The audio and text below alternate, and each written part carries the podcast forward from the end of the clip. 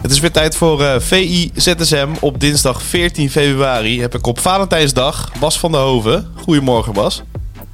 Goedemorgen, goedemorgen Sjoerd. Ja. Heb jij al wakker worden op Valentijnsdag? Ja, met, met onze stemmen. Dat is toch lekker voor de mensen. Ja.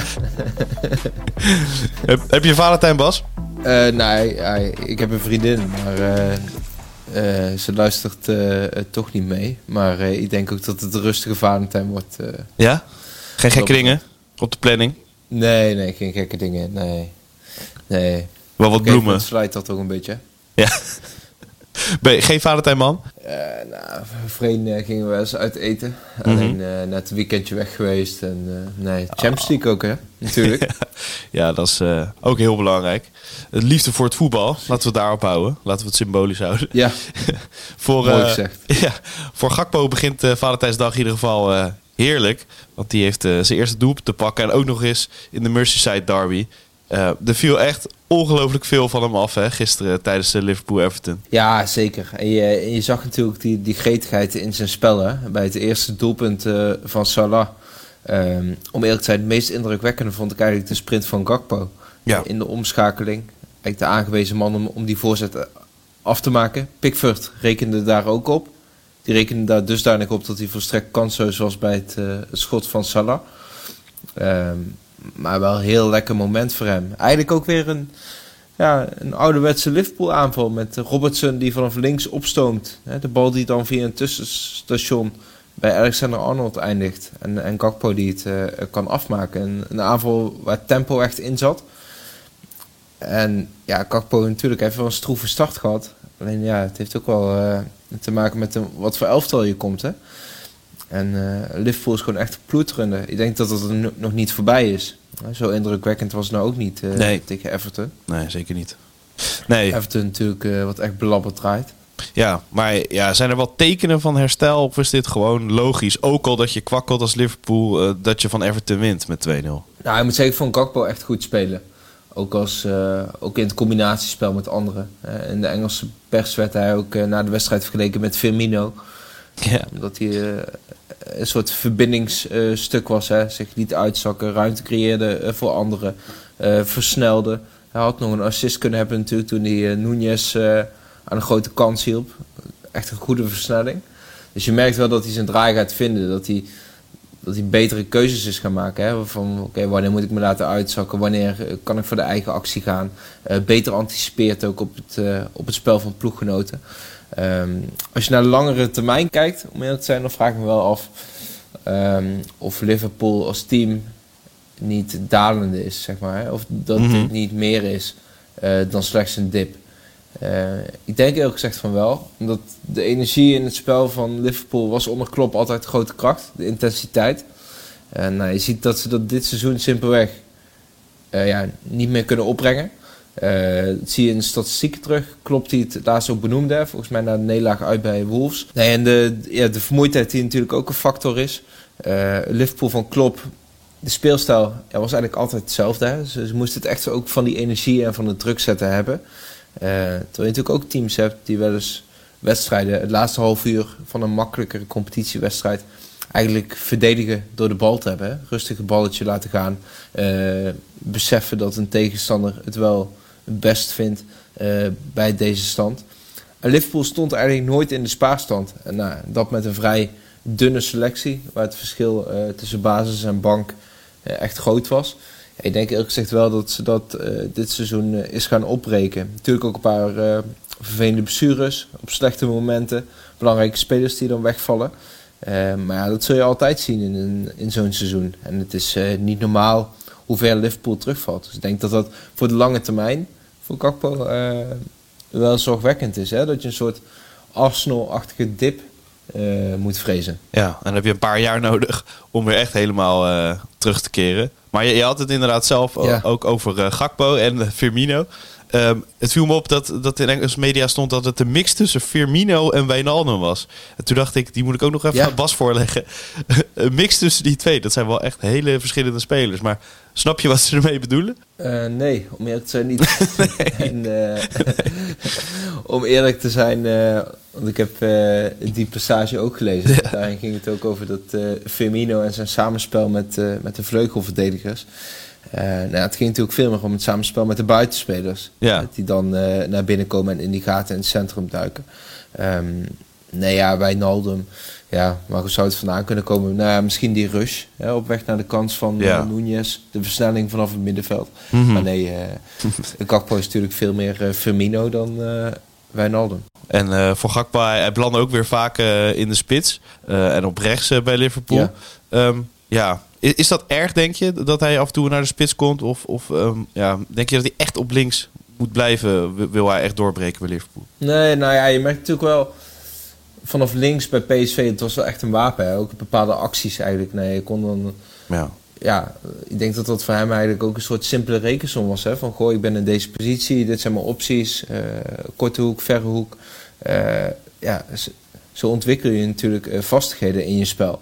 Uh, hetzelfde met zijn standaard situaties, wat natuurlijk wel een grote factor was voor hem. Hè, ook in zijn statistieken. Ja. En uh, nou, bij Liverpool uh, tref je andere specialisten aan. Nu inderdaad die positie. Hè, het is wat klopt van hem vraagt. Om ook vaak vanuit de punt te spelen. Zodat Nunez vanaf links kan spelen en juist naar binnen kan komen. En er kan komen in plaats van er al te zijn. nou, Salah is eigenlijk hetzelfde gebeurd. Ook in fases bij Klopp uh, als spits gespeeld, vaker vanuit die punt gestart. En ja, die heeft ook wel duidelijk aangegeven van ja, oké, ik begin liever vanaf rechts als het even kan. Dan kan ik mijn momenten kiezen, in plaats van dat ik altijd ben. Ja, laten we hopen dat... Dus uh, ik denk dat Gakpo zich uh, nu moet schikken. Ja, gewoon schikken waar, waar hij kan spelen. Um, en oh, hij kan overal, kan die wel spelen. Maar of die optimaal is in de spits, dat is natuurlijk de vraag. Als Jota dadelijk fit is, en Luis Diaz fit is, dan ja, wordt het denk ik toch wel lastig voor hem, als ik eerlijk ben. Tijdens deze wedstrijd uh, was er ook iets uh, ja, veel belangrijkers wat mij betreft uh, bezig. Een live show op ESPN ja. voor, voor Thijs Legers om bloeddonoren en stamceldonoren te werven. terwijl hij zelf dus niet meer lang heeft, onze oude VI-collega. We hebben hem volgens mij net allebei gemist. Ik heb hem meegemaakt wel als gast bij de Willy podcast bijvoorbeeld. Dus ik heb wel contact ja. inderdaad met hem gehad. Maar ik vond vooral indrukwekkend ook die boodschap van uh, Zlatan Ibrahimovic. Dat zei veel over de lef van Thijs. Dat hij gewoon Zlatan zomaar benaderde en gewoon hem op, op sleeptouw nam. En dat uh, Zlatan ook zei, ik heb heel veel aan hem gehad. Uh, ja, ik weet niet. Ik, het, voor mij zei het heel veel over de persoonlijkheid van, van Thijs Leger zelf. Ja, absoluut. En ook mooi om, uh, om deze kant van, uh, van Zlatan te zien. Hè? Die ja. in zijn beginperiode bij Ajax eenzaam was, zo vertelde hij. En ja, vanuit een etentje eigenlijk uh, met Thijs Slegers uh, ja, ontstond een, uh, ja, een prachtige band. een onbreekbare band. En het was mooi hoe hij daarover vertelde. En ja, de uitzending sowieso. Hè, het, maakt echt indruk. En ook stamceldonatie. Ik heel goed dat er veel aandacht voor is nu. Het zou vaker moeten zijn. Ook als je bijvoorbeeld vorige week, volgens mij was het bij Omroep Brabant, een, uh, een arts uh, ziet vertellen eigenlijk over wat het dan precies inhoudt. Hè? Wat, ja, wat er gebeurt als, jij als, als er een match is gevonden. Mm -hmm.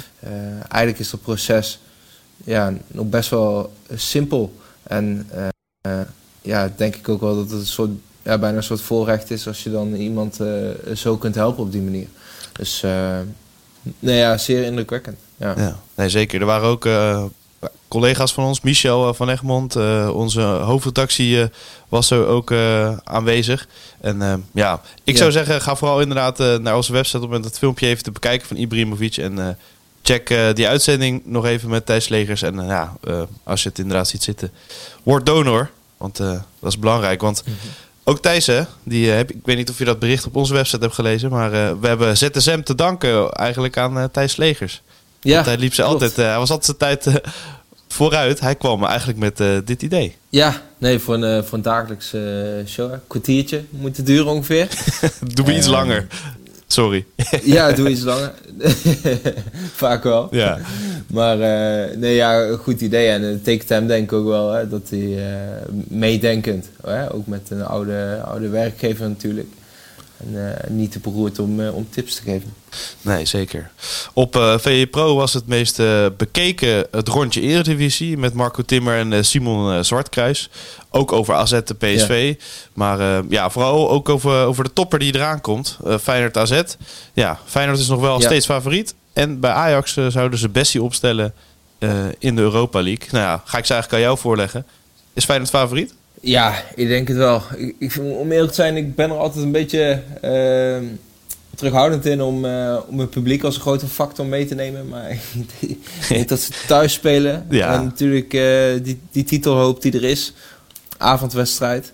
Uh, ja, ik denk wel dat dat meespeelt om eerlijk te zijn. Ook omdat AZ nog niet zo'n geweldige ervaren selectie heeft. Um, zie ik Feyenoord wel als favoriet. Maar goed, ja, het gemis van Kukcu, het is een open deur. Maar het gaat zich wel echt laten voelen, denk ik. Ja.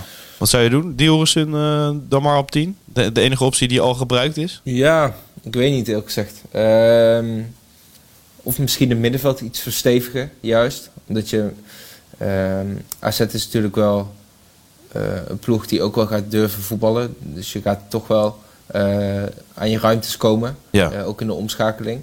Um, dus het is niet zo zeg maar, dat je een tegenstander treft. Hè, dat je 70, 75% balbezet hebt. En dat je vanuit het niets uh, iets moet gaan creëren.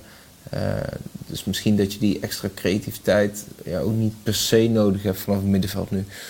Uh, ja, ik weet niet. Ik vind Delrozoen wel echt veel meer buitenspeler dan uh, ja. 10, als ik eerlijk ben. Nee, zeker. zeker. En dan uh, over Ajax gesproken, daar ging het in het rondje ook over.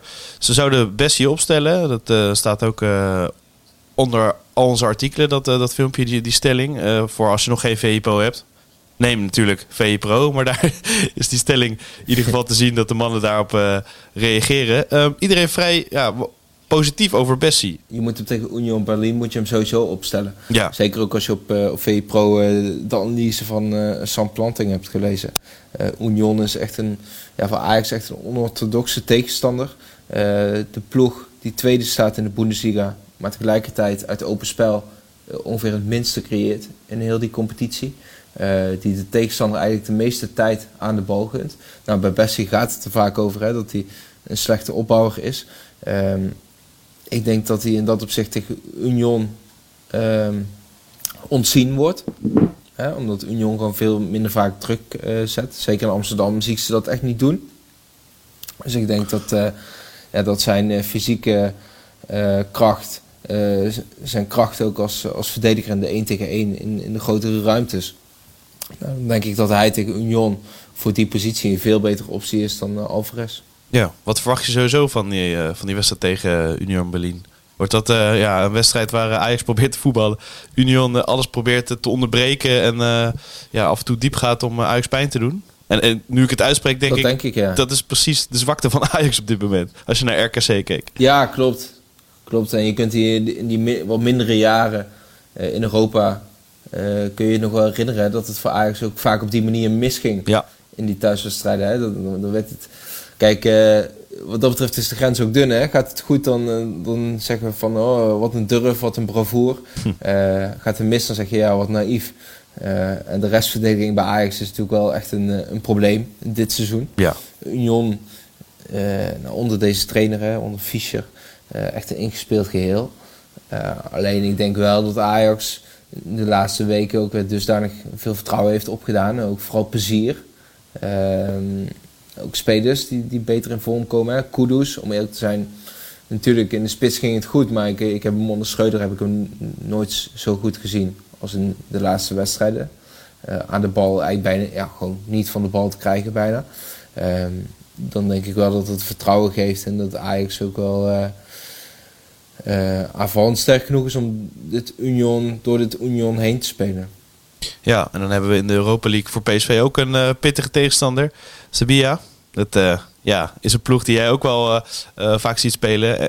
ja, heb jij het idee dat dat gelijkwaardig is? Of, of dat, ja, wie is eigenlijk de favoriet? Ik, ik vind het lastig op voorhand nou, te bepalen, denk ik. Voor mij is PSV de favoriet. omdat Sevilla... Nou, ze zitten eigenlijk in een soort ombouwperiode. Ja. Uh, Lopetegui heeft, heeft het daar lang goed gedaan. speelde heel erg op balbezit. Om eerlijk te zijn waren de wedstrijden van Sevilla in die periode echt wel saai. Ehm, en je zag dat ook wel terug in het selectiebeleid. Dat heel veel, nou ja, heel veel spelmakers, hè. Uh, Oliver Torres, Suso, Isco werd dan uh, vorige zomer gehaald. Heel veel vaardige spelers die graag in de bal komen, die de bal in de voeten willen, die, die weinig loopacties in de diepte maken.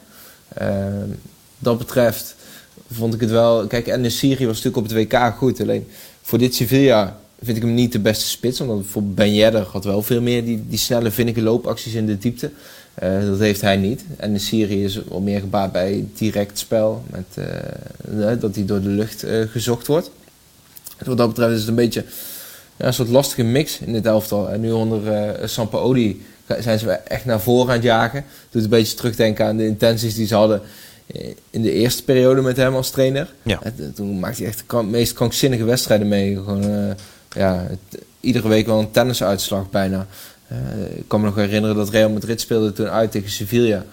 En uh, Sergio Ramos was toen de captain. En die liep voor, vlak voor de aftrap nog even naar Sampaoli toe. En die zei, uh, lang leven de mensen met ballen en jij bent één van hen. uh, zei hij eigenlijk als een soort compliment voor, voor het aanvallende spel, weet je wel, bij zijn oude club. En die Sampaoli die was helemaal overrompeld. Die keek alsof hij water zag branden. En het was eigenlijk natuurlijk wel een heel mooi, uh, mooi compliment. En hij, hij zorgde echt voor spektakel. Alleen dit Sevilla is eigenlijk nog te fragiel om dat opnieuw te doen. Hè? Met name die defensie is gewoon echt ja, slecht. Uh, mag je wel zeggen. Diego Carlos en Koundé uh, verloren. Um, dat onvoldoende opgevangen. Um, dus ja, ik denk... Uh, hè, ze hebben natuurlijk de laatste weken wel een aardige reeks neergezet. Of in ieder geval weer een beetje opgeklommen. Weg bij die degradatiezone. het is nu eigenlijk gewoon ja, een soort van overleven. En dan in de zomer zal de bezem weer opnieuw flink door de selectie gaan. Zoals dat bijna iedere zomer het geval is bij Sevilla. Ja, zeker. Um, dan hebben we de Champions League uh, vanavond die weer begint. Uh, nou ja, dat is uh, lang geleden voor me, voor mijn gevoel. Dat, dat is natuurlijk ook zo. Um, ja. ja. Hoe lang heb jij er naar uitgekeken? Of had je zoiets van, oh, huh, er, er is opeens weer Champions League? Dat had ik eigenlijk. Nou, ik moet zeggen, ja. Ik, ik ben ook wel benieuwd, Stuart. Ik merk een beetje dat er twee kampen zijn. Om eerlijk te zijn, ik kijk echt uit altijd naar de knock-out van de Champions League. Ik vind het gewoon... Ja mooie avonden. De beste spelers ter wereld die tegenover elkaar staan. Mhm. Ook een beetje wat je zo in, in het voorjaar op straat vaak een beetje proeft. Hè? Mensen die nog helemaal acht uur nog net even in de supermarkt zijn... en die ook echt een soort van voetbalboodschappen ziet doen voor die wedstrijd. ik ken het goed, ja. Ja, misschien, misschien verbeeld ik hem maar, maar ja, je, ja, je proeft toch een soort hunkering naar, de, naar die wedstrijd. Mhm. En tegelijkertijd heb je een soort kamp die zegt van... ja, uh, joh, het zal wel. Uh, ieder jaar dezelfde teams tegenover elkaar. Uh, het geld domineert.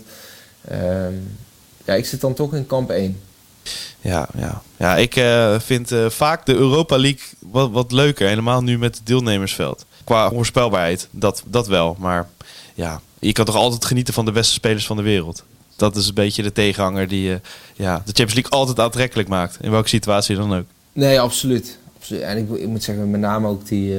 ik vond Real Madrid hè, natuurlijk die succesreeks gehad. Uh, die avonden in Bernabeu. Uh, dat ze vaak ook op die momenten dat het echt moest, hadden ze wat ja. extra's. Hè? Die grote space die dan opstonden. Modric met een, met een fenomenale paas buitenkant voet. Um, ja, dat zijn wel de momenten waar... Uh, daar heb je het de volgende dag over op je werk. Absoluut. Um, en wij helemaal. En, Natuurlijk. Ja, en, als je dan kijkt ooit in de interlandperiode... Ja, ja, wij moeten wel. Nee, maar wij mogen wel. Ja. Nee, maar als je ooit in de interlandperiodes kijkt... Dan, nou, wat is het alternatief? Ja, als je al die programma's op RTL ziet, uh, help mijn man is dit, help mijn man is dat. Nee, dat is helemaal horror. Beter, uh, ja. Ja. ja, dan kun je toch veel beter Champions League kijken. Nee, ja. Zeker. Paris, uh, Bayern. Paris is aan het kwakkelen, staat een beetje in de fik. Maar volgens mij staat Paris altijd een beetje in de fik. Met al die sterren natuurlijk, ontploffingsgevaren 110% ja. elke keer. Um, ja, wat verwacht je van ja, Paris, Bayern? ja, ik denk eerlijk gezegd dat ja, voor mij is Bayern een favoriet. Zeker over twee wedstrijden. Ja. Um, wat toch wel gewoon een stuk beter in elkaar zit. Hè. Leek even een soort succesformule gevonden te hebben. In de, in de openingsfase van het seizoen. Alleen ja, zo'n speelwijze moet dan toch altijd nog... Eh, vanwege de tegenstand ook in Frankrijk nog wel getest worden in de knock-outfase van de Champions League eigenlijk. En je hebt PSG uh, de laatste, ja, eigenlijk sinds het WK in eigen land al vaak zien wankelen. het begint weer te borrelen, er is onrust. Neymar vergeleek het met de relatie met zijn vriendinnen, waar het ook niet altijd gezellig is, vertelde hij. Uh, voor mij totaal niet herkenbaar. Ik weet niet hoe voor jou is. Nee, helemaal niet. Nee, nee, ik heb het altijd gezellig met mijn vriendin. slim, slim. Nee, ik denk heel gezegd dat Bayern, zeker met Nagelsman, die, die met deze selectie ook veel, veel intelligente spelers, Thomas Müller, Kimmich, die lekker kan, ja, lekker kan gaan schuiven. En eigenlijk kan gaan inspelen op de zwaktes van PSG. Um, ja, voor mij is Bayern de favoriet. Dan hebben we morgen weer uh, genoeg om uh, over na te praten. Want inderdaad, wat ik zei, de Champions League begint weer. En dan langzaamaan komt de Europa League voor PSV en Ajax ook dichterbij. Dan wil ik jou bedanken, Bas. En veel plezier met voetbal inkopen doen. En hunkeren naar die wedstrijd. Ja, ja. ja, geniet van de wedstrijd vanavond, hè. Ja. je niet gek maken door, door die Valentijnsdag. Jij ook niet, Later. Hoi. Maak je ook een transfer naar VI Pro? Ga naar vi.nl slash zsmpro voor onze scherpste deal.